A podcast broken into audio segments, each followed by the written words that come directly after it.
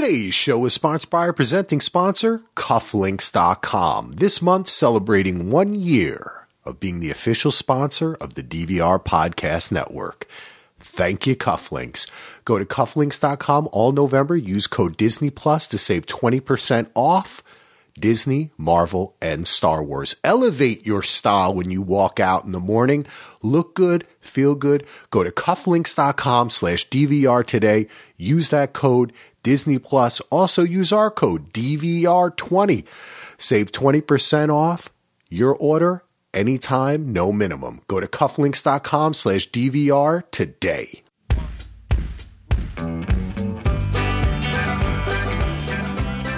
Welcome back to Daily DVR Does Watchmen.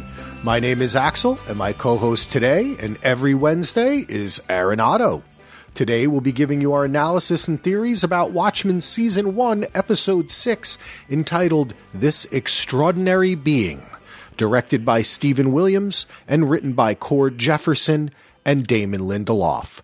You can send us feedback to dvrpodcast at gmail.com. And if you do, you'll be entered into our Cufflinks contest and you you could win a Marvel, Star Wars, or Disney prize at the end of the season.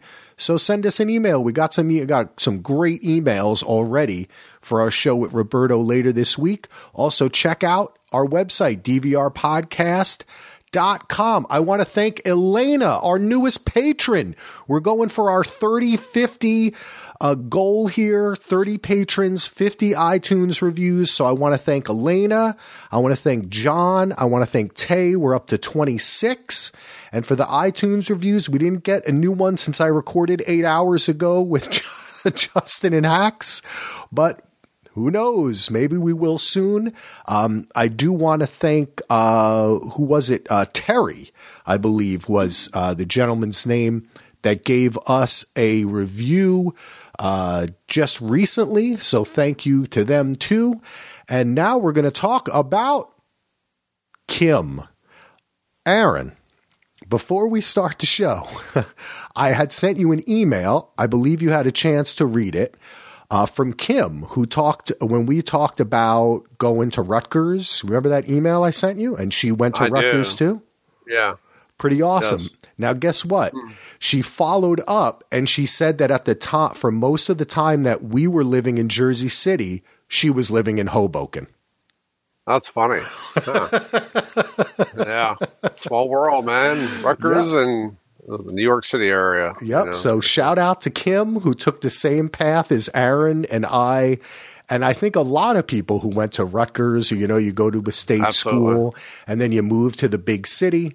Uh, so that's awesome. So it's so cool that she reached out and said that. So hello, Kim. Thanks for the email. Let's get into the episode. What an episode, Aaron. Last night I talked for about 14 hours with Hacks Dogma and Justin. Um, so I'm, yeah, I know it was a long podcast. I slept for about four hours last night. We're recording early because of the holiday, but we are going to release this Wednesday. So as everyone maybe is traveling to their Thanksgiving destinations, if you are in the States, I know Aaron's going to be traveling. Uh, where are you going, Aaron? Chili, Philly, right? I'm going to Philadelphia. We're getting Airbnb with my mom. Uh, it's coming in from New York City, and uh, so it'll be it'll be a good time. Looking forward to it. It's been about five years since I've been. That's nice. That's awesome. So then Kim's going to write us and tell us that she spent five years in Philly after Hoboken. Like me. What about or, or in Portland? So what about you? Uh, oh, uh, we're just doing a little family thing, staying in the homestead and having having a good time with the in laws and all that. You know, nothing big. Family, is what it's about. Some family, some football, and uh, yeah, that's about it. Maybe I'll even uh, release a little special Patreon holiday podcast that I like to do on the drive over. Uh, it gives me something Nice. to do while we're driving. But um, let's talk about this awesome episode, this extraordinary being. Um, we saw so much of Will. I want to hear about what, I mean, we had a lot of thoughts. I think uh, many people did that Will was hooded justice, but I think the way that was like kind of even, I was like, okay, that's cool because it was how it was explained, which was so awesome. Yeah, I agree. Um, the yeah the the how it. I mean, I guess the how it happened um, was very. I think we had figured that one out. Uh, you know, for you know, give or take a little bit. Um, that it was based off the character in the movie that he was watching um, mm-hmm. as a kid, and apparently I did know that he had watched it a lot, and that it was you know uh, his favorite movie or favorite character. So that was really cool, and um, I really enjoyed uh, just. I really enjoyed the uh, the way that they did it, like you said, uh, how he became Hooded Justice, the who, who, he was, and what he realized that he was actually angry, um, and that he was, and that he needed to, he needed an outlet for that anger, and he felt and felt a need to give justice to the people, you know, and it's really che- cheesy, but he just, um, you know, he wasn't obviously able to give justice living in the racist uh, environment that he was living in. Um, so, uh, with the help of June, um, he and I guess uh, Captain Metropolis, and uh, you know, in a more minor way, but he was significant too. Um, he became he became Hooded Justice. He and it was it was a, it was a tra- it was a tra- even though it was one episode, I felt like they did it in a great way. Like they, it was a slow transformation, but they did it in a way that it didn't feel slow. Yeah, you know, and um, it it yeah, it felt like it was like right in your face. You had the information, but it was it, it really came out in a, in a in a great narrative way, um, where it just kind of slowed it down, and you understood how he could become like he seemed just like he wanted to help people, and that's he was just had this, you know, he's just a nice guy when he was a cop, right? And then you know, it seemed like he was almost a little aw shucks, not really, but he, mm. I mean, he had to navigate that racist, you know, the racist police force, and the fact that there's only one other black cop there, right? So, um, that was really difficult, and uh, he, I mean, he basically. Um, he realized that he that's not who he was and that he wasn't to he wasn't to be able to um, I don't know. I'm kind of kind of just going on there, but I just loved the episode, and um, I loved how it was like a, a, dreamlike sequence. Even though we're looking into Will's memories, it was done in a way that felt very dreamlike, and like there are different parts and different scenes that kind of mixed and went and blended in together, and the time uh, you know, synapses um, that we saw with his son, you know, in the apartment and his wife, you know, how like there was yeah. like, I don't know, maybe a minute there where we saw him grow up and then he put on the white face, which yeah. is a whole nother thing. Um, but I just, did, they did an awesome job of um, using that dream logic that we all inherently kind of understand as human beings for instance, the way the door to the police station was just in the middle of the street. Yeah. Right? Yeah. Yes. I love that. That was great. That's Which right. is what right, happens. Right when he was going to the uh, newsstand. Yeah. Yeah. Right? Because when you're dreaming, you just appear somewhere and then you're somewhere else, right? And th- you just, things just happen because you're just kind of getting to the meat of it or it's also in this in the way that you remember things you know, in a dream. And I love the way that the memories worked like that. And that sequence you're talking about, which was probably the most straight up montagey part, even that was done so quickly. And the way that the time changed with the camera movement and the editing too, as well as, of course, doing the motion, doing the action in the frame on the screen so yeah. much of this was on the screen, the actors bringing us back and forth, you know, rather than like really noticing the special effects. So that was really wonderful. I like something that you said, which was about Will's personality. Um, yeah.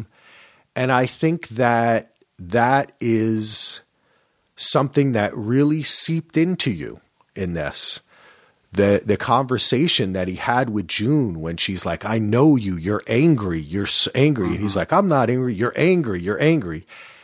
She, how could you not be from what you saw? Right? Yeah. yeah. And, and and also when we find out who she is, yeah, that she's the little girl that it was her parents that were in the front seat, right? That were driving the truck, and yeah, they they were like they were both a result of that massacre. Their lives were changed and they had to, it seems like they had to raise each other.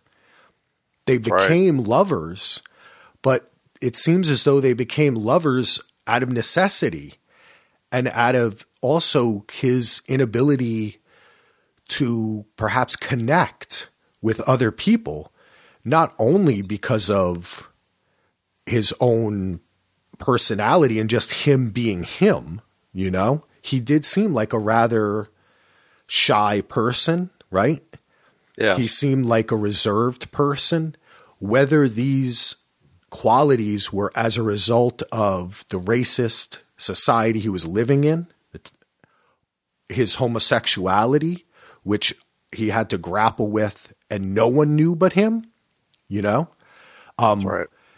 we don't that's what makes a person but the way that you were so right into who this guy was was amazing now do you remember who that actor is Uh, you mean what? Who the name of the actor no is? what he, what other show he was in because i Mm. figured it out today I no, I don't the actually. Don't leftovers Oh, is he the is he the young kid? yeah Is he the kid? Yeah, he's uh he's uh Angela's uh son, right? yeah I mean uh Regina King's son yeah he show. played yeah. regina king's son on the Yeah. leftovers Okay, that makes. Sense. I remember sense. I was the like, preacher, I the kn- preacher. yeah, Yes, I felt like immediately I felt like I knew him, you know? And it was like, oh, okay, he's from the leftovers. I was saying it last night. I couldn't quite place it.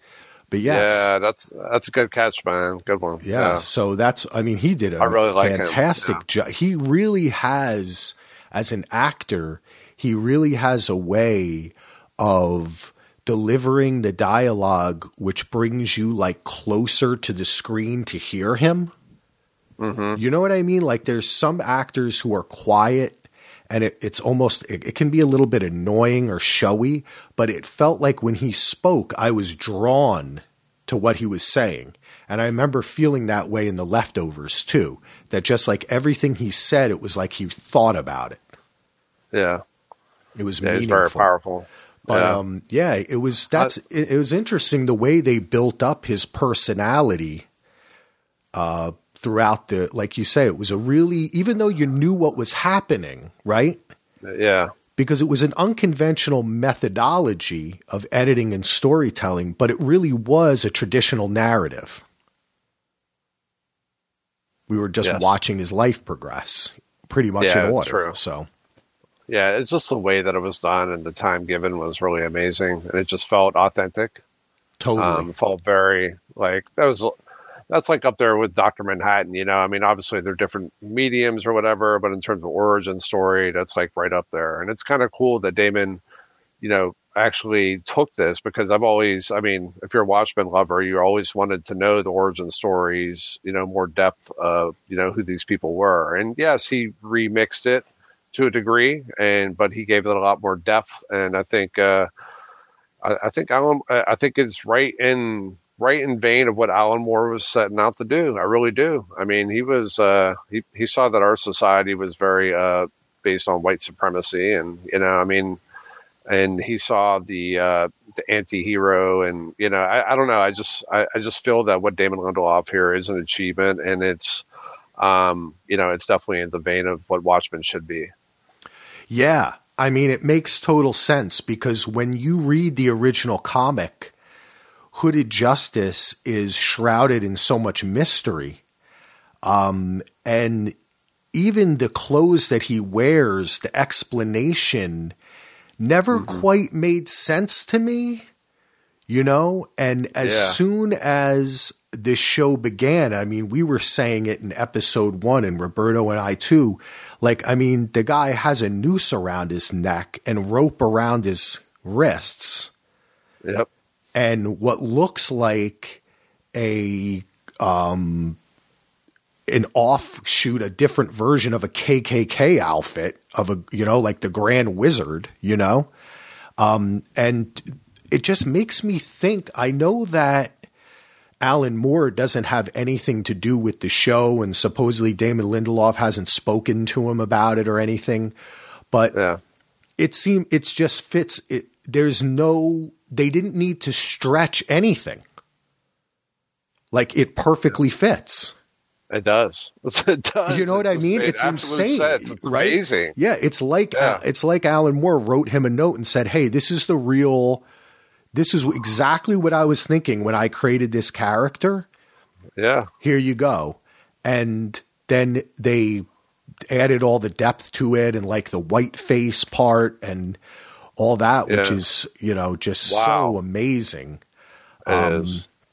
I just, you know, it, it was really, it just, it, it, there was no, it's interesting. I was looking around on the internet today and seeing how people took this episode. And I didn't see any negative comments at all. And I've been seeing people kind of nitpicking a lot of things, but I think it was because this is like a case where it fits perfectly. And when we talked originally, um, the beginning of the season, even before what remix was going to mean, I think we knew exactly what it was. Right? Like he's not, he's trying to expand upon what was already there, Yeah. not, not fit it into his narrative, Exactly. Yes. Yes. which, which was amazing. Let's talk about that opening scene. Um, okay. First off, I wanted to say that as soon as it started and that cop was sitting there and he was like, hooded justice, right? Like talking to him like that. I just had to say, man, they really missed out. They should have cast Heath Solo in that. I, I swear to God, as soon as that Heath. guy opened his mouth, I just immediately in my mind that was Heath, and I was imagining Heath doing the lines. And I, uh, maybe in a later podcast, I'm going to get Heath to do those lines just to prove that he could have done it better. And I think it would have been a lot more fun. if Solo was in that episode Yeah. it would have been great. But um, this was really interesting. This whole thing about him having sex with J. Edgar Hoover. I mean, Captain Metropolis and cheating on him and taking pictures. And um, what did you think about all of that? I mean, it just sounds like a bunch of fiction. I mean, it, there had there was some, I guess. Uh, I mean, they obviously extrapolated that Captain Metropolis and Hooded Justice had a relationship. So I'm guessing that Captain Metropolis uh, gave that information to some degree. I, I don't really know. I I felt like this was okay. The purpose of this was to give us what society or what the legend was about Hooded Justice, and then we see who he really is. Like to me, like none of this really matters that much. I mean, I don't. That's the way I see it. Um, but in terms of the all, overall narrative arc, but I do, I do feel like this is like the legend of Hooded Justice from you know from how everybody else kind of sees it. Yeah, and I think I mean it's a whitewashing, right? They just they make absolutely. him this handsome, incredibly handsome white dude, dark, tall, dark, and handsome white guy. Yeah, You know, Who's- and of course he he's victorious. He beats up the cops. You know, um, there's that line. right? oh yeah, where the cop says, "No one knows we're even here." You know, like- It's so and I was like, okay, he's killing them. Um, this isn't good. Who cares? He's going to let them take his picture just so he can beat them up, you know, um, Yeah. to show them. And that was interesting to me too, the way that the um, the real hooded justice will could never take off. He couldn't even show. He had to double hide himself, right? yeah, And Yeah. this guy has the privilege of, okay, I'm going to, and, and the way they show it in the show, the strength and power that he has, I'm going to show them my face and then I'm going to kick their asses, uh huh, you know? Um, Yeah. And Will never gets to do that. Uh, I thought that that was kind of interesting as it went on. Um, it- really great casting throughout the show too. I mean, that was great. Uh, that actor, I think, um, he is uh, he's been in a bunch of stuff, but he has that typical Superman look to him. yeah, yeah. Um, and I do love the way they mix in the alternate history with J. Edgar Hoover Well, absolutely, and all that Yeah. kind of stuff, the conspiracy things that are are present within it. And I think you're right. It's just a it's just a whitewashed pop culture mass audience um, way of kind of showing who he was. And it's almost like they add the gay part just so they can exploit that for more clicks, right? And more yes. it's not it's not done in a way to show, oh, okay, he was a he's an out gay man or he's a he you know, he's a gay man who was a hero. It wasn't about that. It was it was salacious. It was just sex Yeah. right? Like he wasn't in love with Captain Metropolis as we see he was. He just was fucking him, right? That's right. That's what right. it was about because that's what you boil down homosexuality to, right? In that it's not about love. They're not real people. They don't have feelings, emotions. It's just sex, you know? Um, And the way they do that here too with the pictures and all that kind of stuff. Um, you had in your notes, why does he say cheese at the end of the ep- at the end of the Yeah, scene? maybe it's a reference to something I missed, but yeah, no, but- you just missed. They said smile for the camera, say cheese, and then he kicked the shit out of him. Oh, okay. And that. then at the end, he said cheese. I thought it was some kind of, uh, You know, Okay. but Yeah, it was very. It did kind of. He was kind of describing the show, yeah, that's what I was thinking too. I was like, what the fuck is this cheese? right? Yeah. Like It's so cheesy. cheesy, yeah. You know, Yeah, American agree. Uh-huh. cheese, processed to perfection. You know, it's not even really yellow. Yeah. Uh, but I like that they started with that um, because it just grounds us in the idea that, you know, so much of American history, so much of all history is written by the victors and also is not the truth. You Yeah, know, it's right. put into an easily digestible pill called nostalgia. um, but it was a, Mm-hmm. It was a great way to start it out, and and and I like the way it's it went from Watchmen to Minutemen. Mm-hmm. Like the logo just just kind of changed like that. They've been doing such interesting things with the logo. You know, Damon loves anytime he can do anything, any little weird stuff. You Yeah. know, I'm surprised there hasn't been an extra scene put in, but that's that's kind of cheesy by now. The way Marvel has made that like remember before the Marvel movies, there were like five movies in existence that had like stingers in the credits that weren't like goofs and stuff. And now it's Yeah. like every dumb movie, every movie. Yep. Yep. you have to wait. To, Did you see the stinger? Oh my God, Captain, whatever. And I think that's a little bit, you know, the way that they showed this too. Somebody had said in a group that they felt that this was very Ryan Murphy esque. Okay. Who I, I mean, I love that guy. I think he's done great stuff. I kind of felt it was, but I really felt that a lot of the blood and a lot of the scenes that they show, um, or the way that they, you know, the and especially with the blood and everything that they show in this is really more just kind of a satirical way of expressing the way that superhero movies in general have been done. I don't think it's necessarily a total spoof on the movie Watchmen. Um, I just think it's kind of a spoof on all soup. It's you know, it's almost Sure, it's it's got a little Batman in it. It's got a little, you know, Sure. like I think it's kind of cool like that. Um, was there anything else you want to talk about the American hero story? Oh no, no. We can quickly move along. All right, Get to the the heart of the matter. let's move. Let's let's talk about Angela. All right. So, uh, all right, let's talk about. Okay, what? So, what are the reasons? You might as well get into the story of uh, her grandfather. What is a? He gives her. He wants her to find the pills. He wants her to find out about these memories, right? He wants her to experience this. He. So uh, my thing is, how does he know he's gonna? She's gonna take them. Um, like what?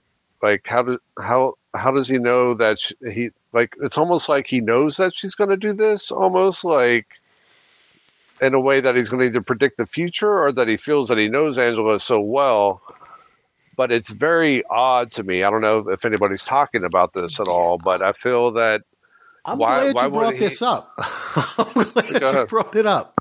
Okay. I agree with you. I really do agree with you. I think that it's, um, you know, generally everything that Damon writes is is he really thinks about would someone actually do that? You know what I mean? Like Yeah. people eat a lot and Lost. right? Like people go to the bathroom. They say, I got to go take a leak. They, there's always, so going from those are my pills, I need my pills, to leaving the pills in the glove compartment, right? To finding out what the pills are, to whole hog putting them all in your mouth at once, uh-huh. or even taking one of them, is not a natural conclusion. Yeah. Especially for being a cop who doesn't do that type of thing. Yes, exactly. Great point. Exactly. Like you would think Angela would be the last person that was going to take one of those pills. Exactly. Yes. Yes. That's my point. So it, do- I, I like the way you're now. This could be just a narrative, and he figured maybe she would have the pills tested or something, or, um, and then maybe, but then still, why would she take them? They hadn't. They, I, I, I think that you're right. I think in a way, it if this is just a narrative device, and uh, we get to the end of the season and there's no further kind of way that we can work our heads around it, I'm okay with that. Um, I'm not going to get too upset, but I think you're right in the sense that it does perhaps signal knowing the future. and then she ends up in with Lady Trieu, right? Like, you know, I mean, it, they had to have known. I, I just feel like Lady Trieu and him knew that what the events were going to be, or knew what the path was going to be once the pills were laid out, and then they were ready to come and grab her up. Which I don't know how she got into that room with Lady Trieu, which is very weird because she was in a prison cell, right? So. Yeah, I That's- guess. Well, unless, unless they went to Lady Trieu, unless they went there because that was the best place to go, um, because they're the ones that actually manufactured it to actually save her. It could be. Well, so we see her we see her in the cell before it takes hold. When Laurie is telling her we want to pump your stomach, right? Sign Yeah. this order. Then she goes into the trip. Then when Hooded Justice goes out the window, right? Instead of the guy going out the window, when we saw the same scene, because I think it was kind of cool the way that's the same scene. Uh, but we'll get to that. But um, when she gets frozen out the window, then she sees Laurie again and she sees her husband, That's right. right? She sees Cal. He says, My name is Calvin. I'm your husband. We met in Saigon in 19, you know, you were born there in 1976. We blah, blah, blah. Then she fades back into it. Then we don't see her again outside of it until she's with Lady Trieu. So the fact that they brought Calvin into it and she's in this coma, I think that it is totally believable that they would then say, well, hey, guess who lives in town? The lady who Yeah. made these things. Yes. It's not Yeah. like they're in Jersey and they're like, hey, we better go to Oklahoma, you know, to talk to Lady Trieu. No, she's like two miles away. but they could have also known, but Lady Trieu could have also known Yes. that, that outcome. Yeah. Or and that could have been the plan all the way. But to to create Mm-hmm. those series of events that would lead to Angela taking the pills does seem a bit unbelievable. Yeah. It does. you know. But then again, we are talking about a show based on a comic where a man we now know not only dropped a squid bomb, but was in, smart enough to maneuver Robert Redford into the presidency and then be able to talk about it in a video that was shot seven years before it happened. Or Yeah, I think about a little bit. Yeah, maybe about that time. Yeah. So that shows you that in universe, these these type this type of intelligence is existing. But I still think you probably have to know. But I'm glad you said that though, because that's that's the crazy thing is so much happens in the show when you kind of slow it down and actually look step by step Yeah. at like the real mystery, what's going on, you know, that it kind of makes it a little bit more interesting. And that's where they're going to get us in the next couple of episodes. And we're going to go, oh my God. Right? Like, Yeah. why didn't we notice that? you know? Yeah, I do. Um, they're they're so her grandfather wanted her to see who he was, Yeah. and so he gave her the pills. And I, I don't think you can actually extract the memories and like in a in a like kind of reverse way, engineering way. I don't think that would be possible. But I mean, I guess you could explain it that way. I don't know. I mean, I, I just think there's there's got to be a better explanation of that, and I guess we'll see. I guess we shall. where we at? Uh, so did you want to go farther into what the nostalgia is, or you actually kind of went over that in your IR podcast? Yeah, we talked a bit about about um, the pills, and we had talked about that last week too when they released the.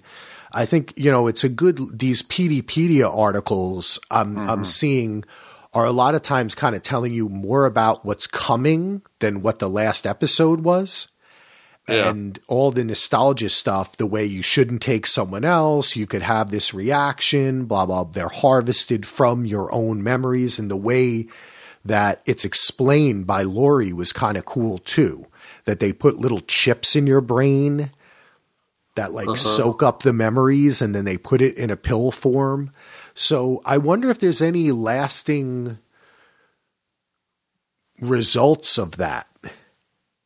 You know, that's one thing is that Yeah, in like- the ads, Like they, flashbacks? yeah, flashbacks or Yeah. Um, perhaps there's kind of what's somebody else's memories, so you would think that would be like you don't belong there or something. Like yeah, like yeah, even your DNA could be changed in some way, or you know, Yeah. your brain, like you process things differently, or maybe you become more connected to the person if you take their nostalgia. Um, kind of the way in which you're saying, how could they know Angela was going to take the pills? Well, maybe it's because she took them.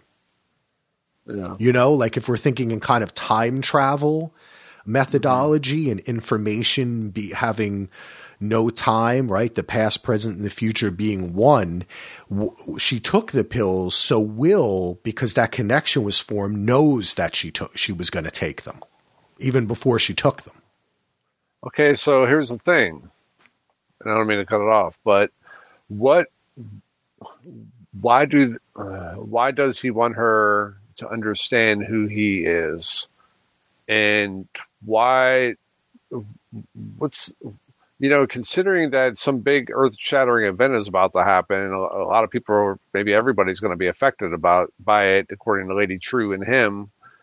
Um, why is Angela so important? Like, That's a good and question. why? And and then Ke Senator Keene as well. Again, it would have to be something like future. Like she's just a regular cop. Why would Senator Keene like you know want her off the board right for a couple days? Like yeah, I, I I I like that, Aaron. I think that's right. Getting back into like the main plot points. He said that she was going to see a betrayal, which was him killing Judd, right?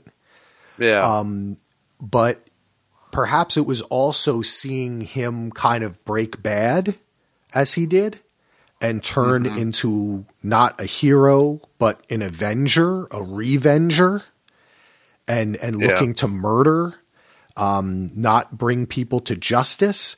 I mean, don't forget he became hooded justice based on Will Reeves, and he said there will be no mob justice today. That's right. And that's exactly mob justice is exactly what he dealt out when he killed all the uh, the Klansmen and burned their bodies and then took their Yeah. weapon to use against them. That's right. That that ain't the law. No, it's not. Right? So she that's a way that he kind of betrayed her as well because Angela very much believes in the law. So much to the point that she didn't even want the cops to bring out guns against the cavalry after the cavalry shot up one of her fellow officers. That's right. Shot her too, right?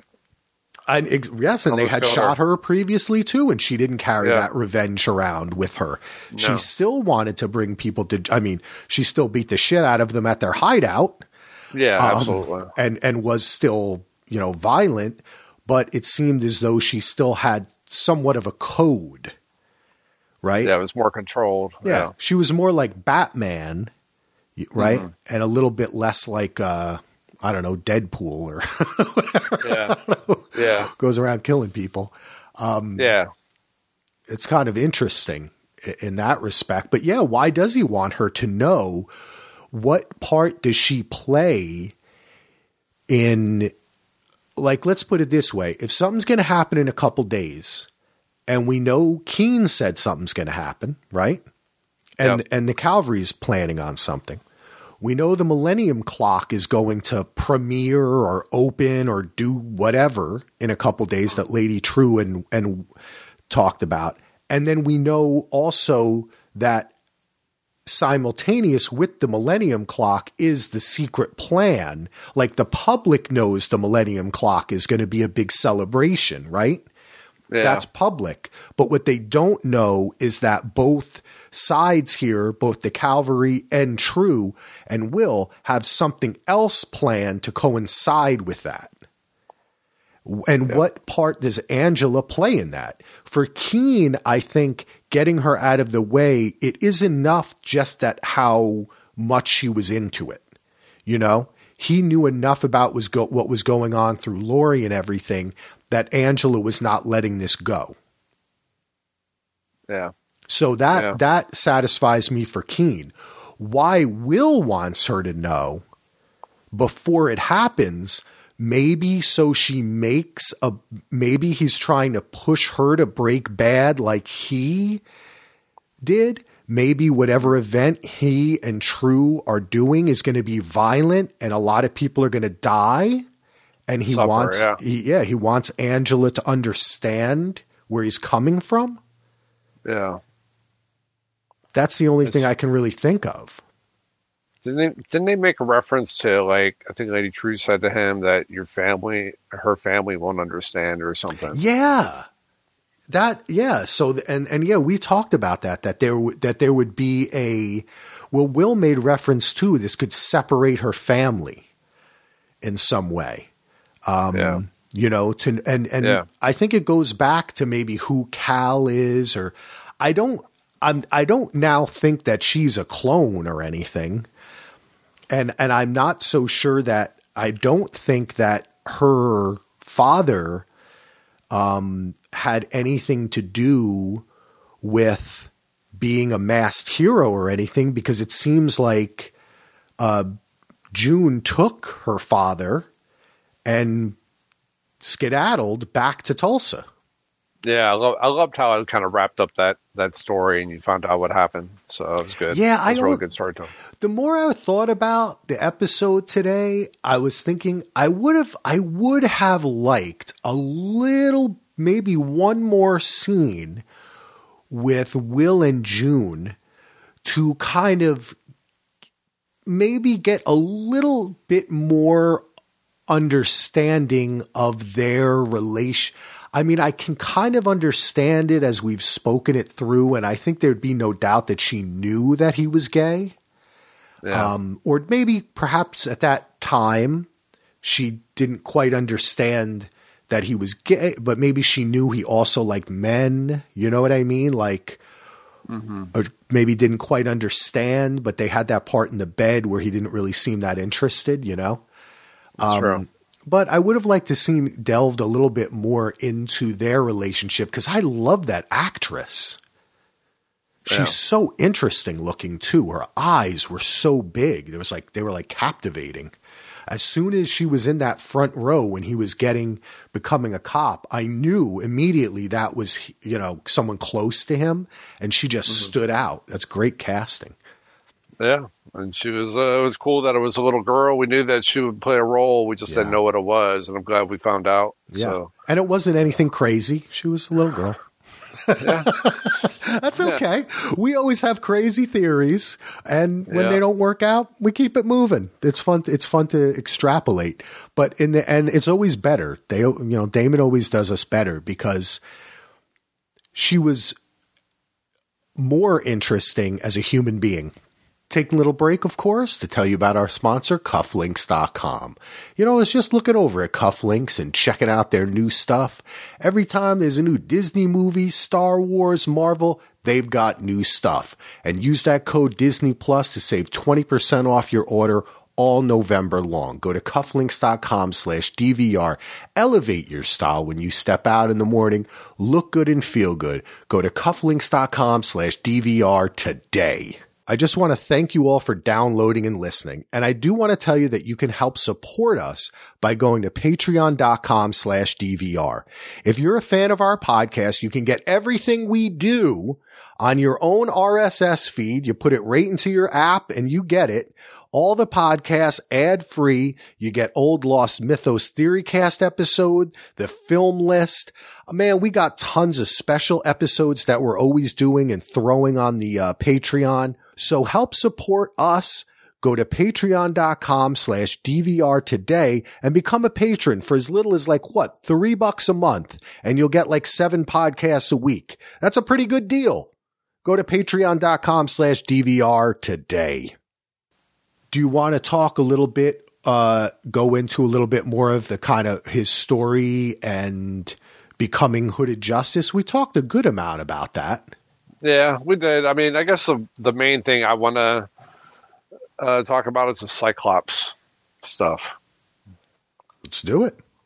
All right. So, I mean, this is uh, we saw the symbol of the Cyclops in the last episode when um, Looking Glass went into the warehouse, and it was a, a big symbol of it on the wall. So you have to think it was. We thought it was linked with you know the KKK or Seventh Cavalry um, and then we see, um, obviously, uh, the cop is um, the, the, other cop that puts the badge on uh, Will um, at the coronation. He um, he says he tell he whispers to beware of the Cyclops. So then the next time we can I make what can I say one thing about that? Sure. Um, couldn't have he maybe not told him in front of all the members of the Cyclops organization? like, but, um, it was maybe that was, yeah, it was weird, right? Yeah, but I know, but it was like dreamlike. You know what I mean? Yeah, that's what so, I that's what I thought it was. I didn't think it was a direct representation, yes. but that he was probably pulled off to the side.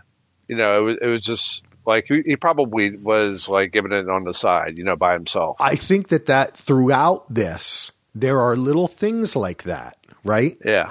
That yeah, are, you could tell it's an association of events. Yes. But I thought that was kind of funny though that he's like as he's putting it on, beware of the Cyclops. And uh, I know. The other guy's standing like a, two feet away from him.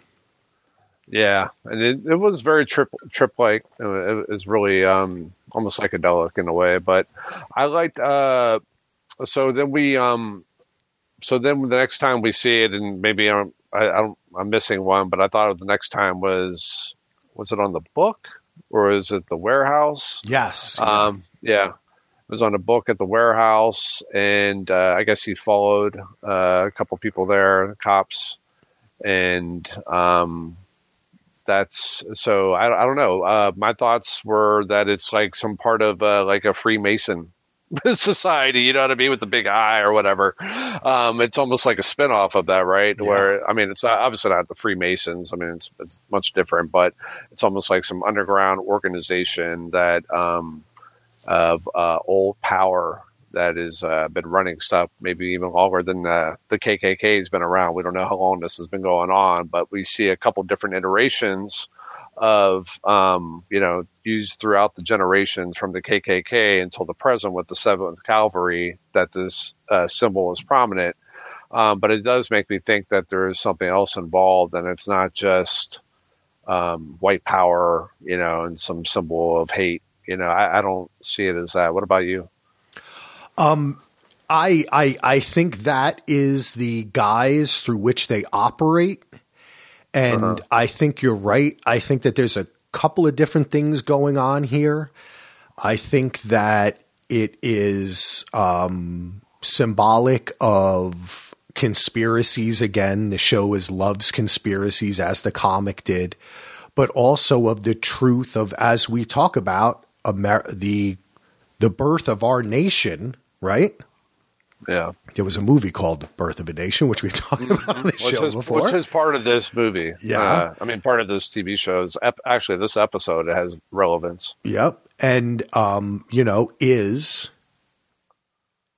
a white power, white supremacy movement has been a part of America since the inception. It is baked in. And it's not a conspiracy it's the truth, right? Yeah.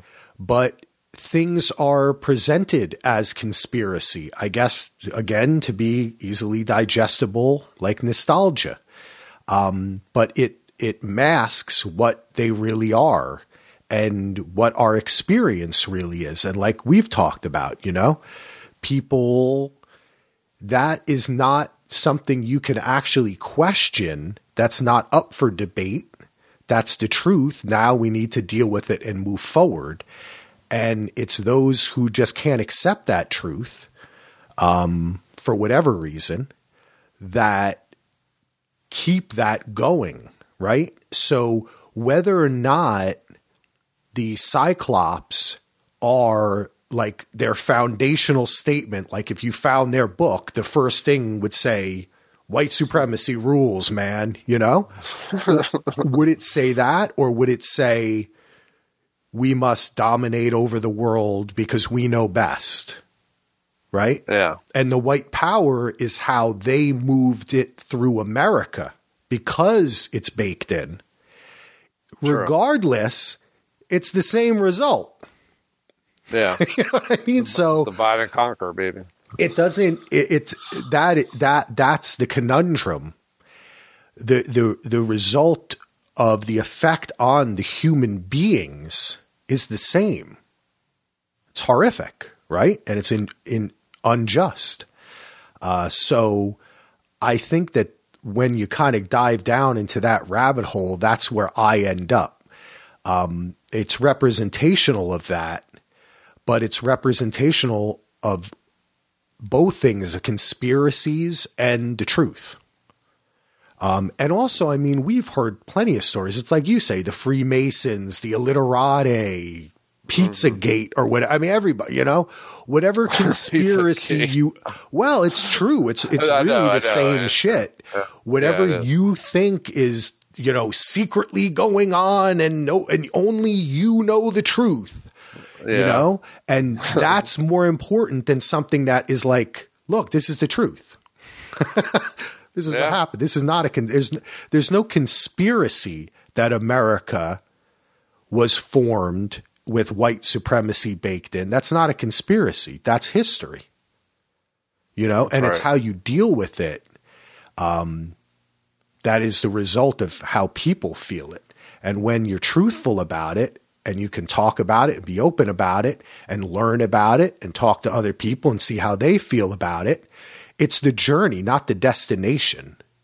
So um, that's why I think it's cool that the show is making this a part of it without there's there was no heavy handedness in this episode that I felt. Yeah. You know, uh, yeah, maybe some of the lines questions. from the cops were stereotypical, right?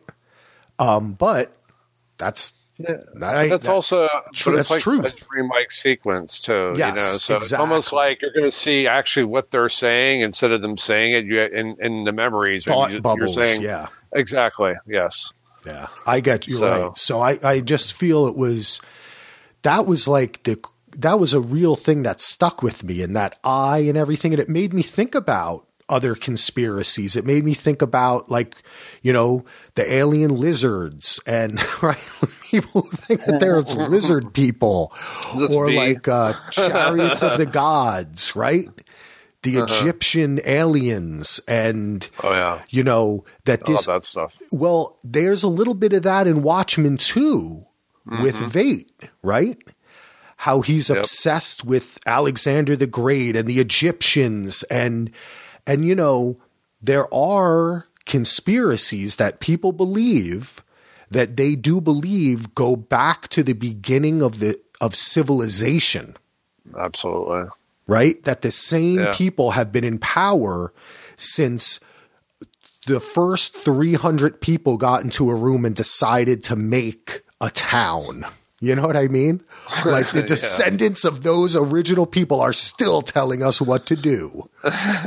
and when you believe that conspiracy, right, it blocks you from seeing the truth because life is a conspiracy. Yeah. You know, conspiracies, of course, they exist. They're called the government and business and, marriage. yeah, like, yeah. That's what a conspiracy is. So, Yeah. you know, it's unspoken in some ways, but I find that um, I'm glad we talked about that because I thought that that was the symbol is it, it does key into a lot of different eye of Ra, right? The dollar Mm-hmm. bill, the blah, the all knowing eye, eye of Sauron, even it reminds me of, right? Uh, the squid, the yeah, mighty the squid. squid. right? Yeah. So it's it, it, I think that it's purposeful that it borrows. It's like from a lot of things to become something recognizable. You know, it's Yeah, like also- how. Oh, go ahead. Uh, also Greek mythology too, right? That's where Cyclops comes from. Yeah. Hey, man. There are people who tell who will tell you the Greeks are still controlling us. it's a conspiracy of centuries. Uh huh. That's interesting. Yeah. And they just change religions uh, with the times. Yes. Excuse me while I watch my local news and get the truth yeah. because that's the truth. Um, so uh, yeah, that that was the whole his whole journey. Um, wh- what did you? Oh, oh, we were going to talk a little bit about. Okay, we were talking more about Cyclops and oh, mesmerizing, mesmerism. yeah. Let's talk about that. Um, so we saw the book of uh, called Mesmerism, and I guess it had the Cyclops eye on it, right? Yeah. So uh, I guess after Bill kills them all, takes the projector, he um, with the technology to mesmerize. Um, you're assuming that he, um, well, it's really let's let's talk about what they used it for, which is pretty pretty sick. Um, is that they showed it in a movie theater, and then black people basically killed each other. Right? They interviewed that one woman, and she said, "I don't know, I just got uncontrollable urges to, I guess, inflict violence. It seemed like was the gist of it. Um, and then it was done, and a lot of people were dead, obviously, or hurt. Mm. And um, so that that's uh, it was kind of uh, messed up. Like you know, the starting like just the idea of the whole black on black violence Yeah. uh, in our society, current society, and you know, almost saying like, here's a reason for it, or uh, just you know, just. But I think it's more important that to just bring it up in the discussion. And um, we do we do have to the white power is responsible for a lot of black on black violence there's no doubt about it um, so you know I, th- I thought that was a really powerful point that um, this whole thing made and it's hard to talk about you know a lot of people don't want to talk about this stuff you know openly because they're afraid of getting scorned or whatever um, just being honest about it. It's just this I mean, that that is the history of our country, and um, white power is responsible for some of the damage that has been done. Uh, a lot of the damage that has been done in the black community and other communities, the indigenous American Dude, Indian. you see it. Ev- it's indicative. It's just everything, It's yeah. everywhere. It's throughout history in every country and every Yeah, culture, but sure. definitely in ours. Make no mistake about it.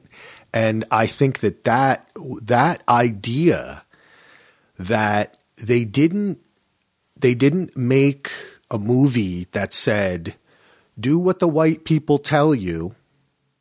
Be a nice person to to white people right? Like mm-hmm. don't you know don't make a fuss. Be quiet. Do what we tell you. Be subservient. It wasn't that. It was kill other black people. That's right. Like it was you know and there's a, hef- a heavy metaphor there man made me start thinking about crack and the history of uh, great migrations and um, projects the projects and post um, yeah. post Civil War reconstruction and the failure of that. Uh, mm-hmm. Just all throughout American history, even before that, um, and it it's uh, it was really kind of hit me, and I was like, "That's nuts, man!" Like it took me a I, I immediately understood and processed it, but then I was like, "Shit, they went there." They did. You know, like they went there, and uh, and the way that when he went to that woman who was sitting there, and when you when he came in, when Will walked down there, first of all, the way the actor just doesn't even look at anything like he's seen it before. You know? Yeah. Yeah. He, he just he was numb right? That's so numb. Throughout. That's right. We had seen it before. Yeah, that's crazy. And and because it, it, looked just like I mean, it was like he, what happened outside of the theater he was inside of. I know, in the right? Beginning, wow, right? Like it had come inside to that yeah. sacred space too, and you he comes up to the woman, and I thought she was going to say. Look what they did to my husband. I thought that the Calvary, the Klan, had set a bomb off or something. I didn't understand what was going on. But yeah. then when she says, I was watching the movie and I had these thoughts, and the thought told me to hurt the black person next to me. Um, I, uh, and, and the guy there wasn't her husband. Or got, she killed the dude. Yeah. That was on the ground. And she was so. At least one person. Yeah and she was crying about it, and so and it was really moving. Um, because when you think about people and oppression, and you think about how and how Will, in a sense, that was Will, right?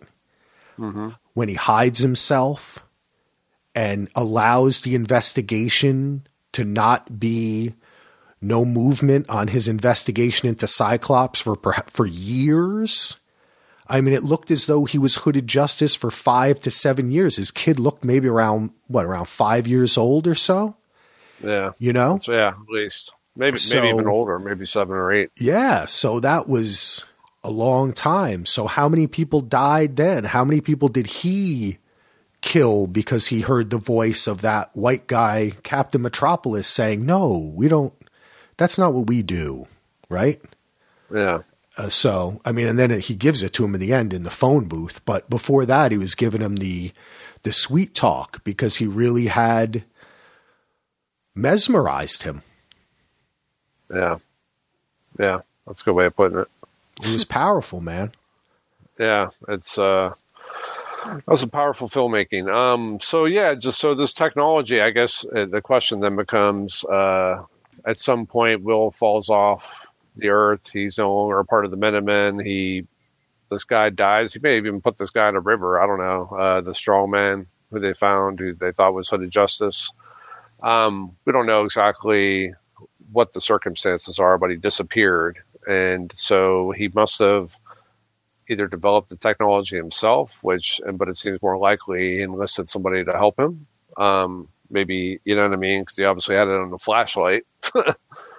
And what was also interesting, it doesn't it doesn't seem like the flashlight worked on Angela, or maybe maybe he didn't really try to use it. Maybe he was just flashing it. Oh. she told him to turn it off. Oh, wait it, a second. Oh yeah, that's right. I don't know if it matters. Maybe it's just a little thing, but Hey, do you think? Was, do you think that? A second. Wait a second, hey Huss. what? I got a theory. Okay, go ahead You're right. He did flash the flashlight at Angela, didn't he? Uh huh. And then she's standing there next to him. Yeah. Is it possible that he ca- he had the flashlight at some point and we didn't see and he said when you get the pills take them. Oh. just just trying to trying to close that loophole. But is there could have he could there be more could have he given her some sort of suggestion that we don't know about yet?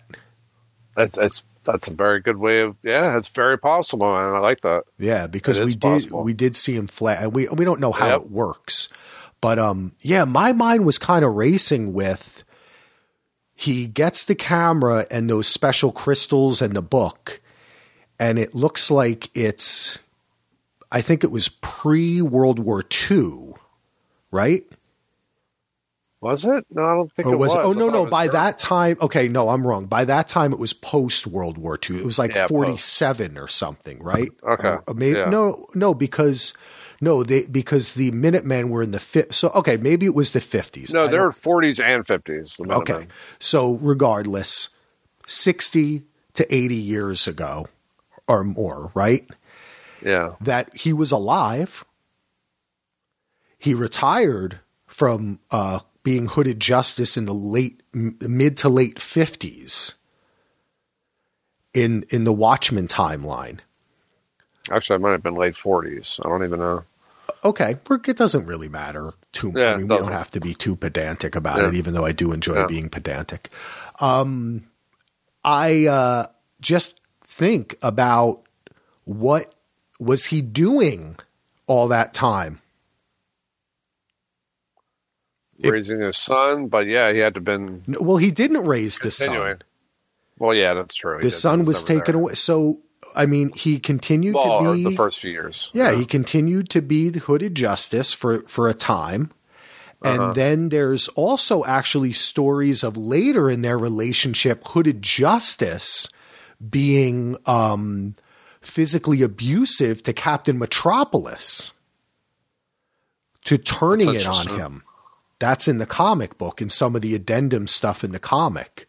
Um, so he disappears for all that time and he has this ability did he did he like Judd and Keene and others just agree to let it continue or was did he have something to do with Nixon and the Watchmen and and Veidt and everything we saw in the comic was somehow Will pulling the strings behind everything the entire time? That would be absolutely insane. You know, I mean, we know Yeah. now that he has this ability to mesmerize. Could That's right. he, He had to do something with it. could he could he mesmerize Doctor Manhattan? Did he create Doctor Manhattan? Did he make that No. accident happen? I don't know. I'm just. I don't think that. I'm just kind of throwing it out there to go to the Yeah. hugest lengths, or Mm-hmm. did he go away from society? That's kind of now that we know that, that's when it's, I mean, like, I wish each episode was like a couple hours longer because I could have just kept on watching yeah, yeah. his whole Uh, life fi- like that. Yeah, I know. It was so riveting. It was fun. It was I mean, great it was, stuff, uh, man.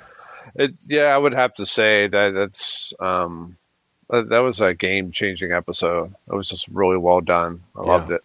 And you can see, you know what? Um, I've been seeing this more, and I've been seeing some comments online and some articles, and just talking to people about Watchmen. And in the beginning, I think it was right after episode one, when that interview came out, and Damon said, or it was publicized because the interview had actually been done a few weeks before, I believe, that it might only be one season. Um, At this point, I think you said it to me the other day. If this is only one season, I'm cool. Yeah, This is so that's the way he deep. it. You know what I mean? Like this is so deep and it's being done to perfection that if we only have three more episodes and it tells the story, I'm okay with it. Yeah. So we're we going to have Doctor Manhattan? We only have three episodes to get it done. well, we got no Veidt this episode, so I know that was uh yeah, that was uh, yeah. a little different. Well, I think uh, I think we've reached the end, man. We um we this is a little bit maybe a little bit uh shorter episode this week, but um this was quite. I think this episode kind of really sticks with you, and I'll have more to say on uh, the episode with Roberto and try to pick up a little bit of Easter eggs here and there. And like I said, I got a couple great emails that highlight. Um, I mean, overall, one thing I do want to give a nod to is the direction by Stephen Williams, who was a Losty, worked and was a producer on Lost, and is an executive producer of this show. The guy is super talented. The way that everything worked together with the editing, the music was amazing as usual. Um, I especially love the the woman. Just his mom kept on appearing, playing the piano as he walked. Yeah. It, it, was just Yeah, like good. the whole episode editing, the color, the way things went in and out of color. I remember when Laurie's face, when she was coming closer to her, like you could see little blotches of color, you know? Yeah, like it was oh, mixing cool. just from from a from a filmmaking perspective and a production perspective this was quite an achievement for television yeah, it really was. we kind of forget to say that these days because we're kind of used to let's be honest can we all admit it by now that like tv is regularly better than the films that are in the theaters i mean i think that's pretty much the way it is these days right Yeah, it's unfortunate. I mean, there's so many great filmmakers out there that are just not getting looked at and are not able to well, produce the in work. popular in the theater because But, they, yeah, right, that's you know, a- it's just yeah. like music. The internet killed popular music. When you look, I was looking uh, at someone had a charts and it was showing who the number ones from 2000 on. You see that it's like it goes from, you know, there was always popular songs, but they had more meaning, a little more substance. And then it's like you hit 2000 and it's like McDonald's you know it's like the internet killed pop but it made everybody be able to make an album at home and now you see how ta- that there's actually mm-hmm. way more talent than Yes. you ever thought possible Uh huh. And who, people who would not have uh, had an opportunity to um, to actually produce music on their Yeah. own without doing without the internet. So Same thing with film, dude. The arts, Yeah. you really see how creative humanity is. The internet has shown that, but it has dumbed down popular, and that's why we have everything is IP. And but hey, look, Watchmen is IP. There's a lot of mesmerism going on in the media. Yeah, well, let's. I mean, come on, dude. Once we start talking about it, that's why it's like. I've been listening to some podcasts, and we were talking last night with Justin and and Hacks, and you and I are talking, and it's like you almost you're you kind of it's not watching what you're saying because we always t- speak honestly. It's just that you can so easily go down a rabbit hole because this show is so meta. Like all this all the comic book stuff is total mesmerism man right? Like Yeah. the way america is obsessed with a hero we have to be saved or or right? Or be great or be awesome or be not just be not Jesus be, Christ is the original hero, right? there right? And look and and there are many who would not are not happy with uh the way uh he is portrayed or any religious fit you gosh when you get into religion and mesmerism you know what i'm saying? It goes you go down the rabbit hole. And Yeah. but i think where that really leads you is to humanity, to the simple interactions we have between people and how you treat each person on a daily basis, right? Like Mr. Rogers type shit Oh man, is what a it kind movie. of brings you to, which is a good place, you know? Like there is a lot of mesmerism out there, but there's also real people That's right. that touch you in your life and that you can be a part of their life too. Yeah, everybody go see the Mister Rogers uh, movie. It's uh, we all of us could use a little bit of that in our life. Yeah. And go watch Lost. Yes, and leftovers. because that is really, I know we've talked a lot about Damon and DJ Tim Hines. I think we've done better. We're not talking, I told you it would calm down all the Damon love. But as Lindelof enthusiasts, through his work on Lost and the leftovers, and even when you look at things like Tomorrowland, Prometheus, there is a that is his kind of guiding principle, right? That it is the human, it is the simple human interactions, love, understanding, brother, that that is real in this world, and the constructs are just those. And it, it, when you see them for what they are, you understand that when you walk into a building and you're, you know, paying a fine for a parking ticket, the person that you talk to is a person. They are not representative of that organization unless they right. see themselves in that way. Yeah. You know? Some people do. But generally, if you treat them like a person, then maybe, mm-hmm. you know, you get happy. And that's our lesson for today. that's right. Wow. Right. I, okay. I said I wouldn't go down the rabbit hole, and we, there we went. Um, all right, go. that's all we got for today. Thank you for listening, everyone. Aaron, do you have any final words you want to say? Happy Turkey Day, or uh, if you don't like turkey, uh, Veggie Day. I don't know. that was terrible. Happy Veggie Day. Happy Veggie Day. Yeah, That's true. Whatever. Maybe you don't want to kill the turkey. Yeah. Um, but thanks again, everyone, for the downloads, the reviews. Uh, the emails are amazing, man. We have got so many great emails this year, and um, I'll be back with Roberto. Not sure when we're recording that yet, but we're gonna we're gonna do it. It's gonna be fun, and we'll dive a little deeper into this and some of the minutia, Easter eggs, and your feedback. So if you have any feedback, please, please do write us at dvrpodcast at gmail.com. That is all. Peace out.